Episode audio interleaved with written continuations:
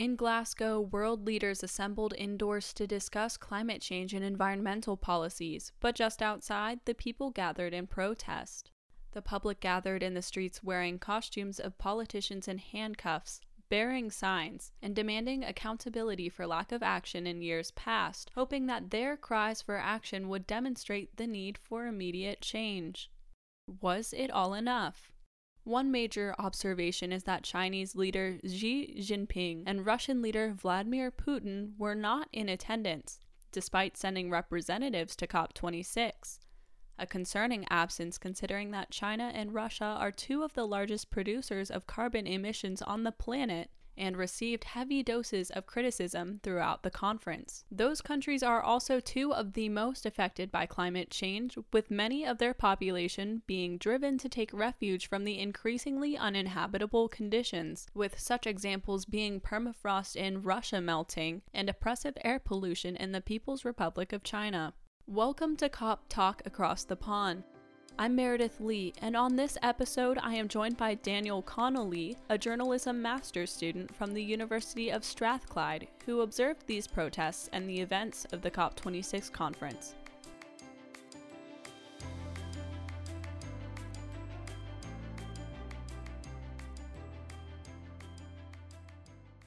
Now, Daniel, what can you tell me about the COP26 conference happening in your area. Can you just give me a picture of your overall experience there? I will. So in Glasgow, there was so many road closures. It was absolutely awful for transport. It was a bit chaotic around the city, but the event itself was quite good. I think I went to attended the protests on the Friday, and that was for my journalism degree that I'm doing currently.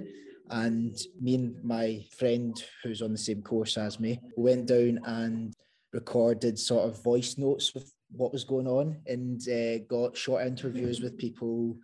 And we just created a whole sort of media package around it. And it was quite an interesting time just to know what was going on in the world and having so many world leaders about. I work in a hotel near Loch Lomond and like Barack Obama was staying there at one point, and I was like, what, what? So no, it's just it was a very weird time in, in Scotland in general, I think, but it was um it was it was a fun time, you know, so I, I won't forget it. Obviously, there was a lot of participation from the people of Scotland with this happening in their hometown that caused them to assemble and protest. Can mm. you tell me about what was that about?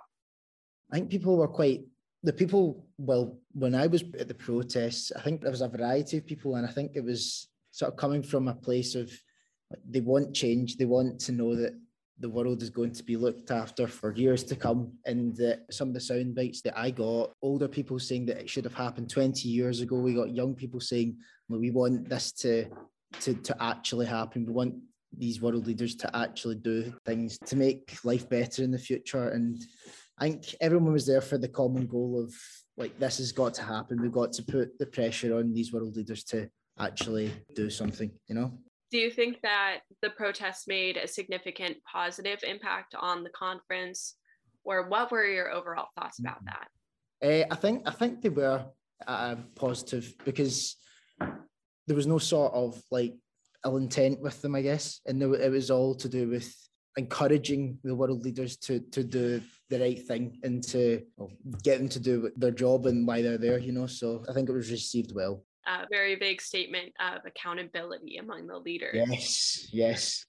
I think that's that that I guess that's the reason why the protests were in place, you know, to put pressure and to hold accountable the, the world leaders. And you did some research on your own on some of these environmental policies surrounding COP26 and what was discussed. Can you tell me a little bit about that? And did you see any of that in the COP26 conference being discussed? My area of study was sort of a subsequent study on climate change refugees who were being represented there, who don't get represented all that often at, at, all. I didn't know about them before COP26, so it was completely new to me. It was really interesting to learn about actually because it's uh, people that have been forced out of their homes and had to move country because of adverse weather I was learning about Indigenous people and how their struggles with climate change is, is forcing them to, to come to the fact of like this has to change. And it was it was just a, a real point of like, oh, well, you're learning so much more about the world that around us and you know it's so much bigger than us. You know, it's so much bigger than us. Yeah. One of the biggest examples that I could see was in Russia, the permafrost is melting, which is leading to catastrophic effects on the climate of the area and is a major driving force of climate refugees. With all of these environmental policies and issues being discussed among the world's leaders, do you think that they were doing enough at this conference? It's limited to to how many people you can fit in Glasgow, I guess, isn't it? I mean, there's so many people in the world being affected by climate change, and I think you can't get all the people necessary who are in the world who are affected by it to congregate in the one place. I guess that was the point of getting all the world leaders there. But to get people who are actually affected by the climate change to, to come and to make their sort of like views and opinions known, uh, I don't think they could have been represented. And with some of our major global leaders in disagreement about the significance of the issue, what do you think that we can do as people to continue our efforts in raising awareness about the effects of climate change or taking mm. steps on our own? Yeah, it's the thing is, is the countries that are and, and large corporations that are producing these greenhouse gases, which are driving the, the global warming up. And uh, it's it's just about putting pressure on and it's fighting the fight for you know making good choices and holding these large corporations and world leaders accountable you know i think that's that's the biggest thing because it's easy to not have to care about climate change if that's not what you've cared about before so for change to happen the pressure has to be constantly put on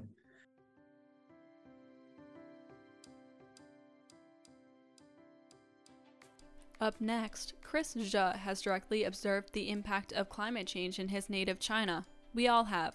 So, why isn't there anything happening to slow it? On the next episode of Cop Talk Across the Pond, Penn State's Frank Natal talks about that with Chris, a student journalist at the University of Strathclyde in Glasgow, Scotland. Join us next time for Cop Talk Across the Pond a climate conversation between Bellisario College of Communications students at Penn State and student journalists at the University of Strathclyde in Glasgow.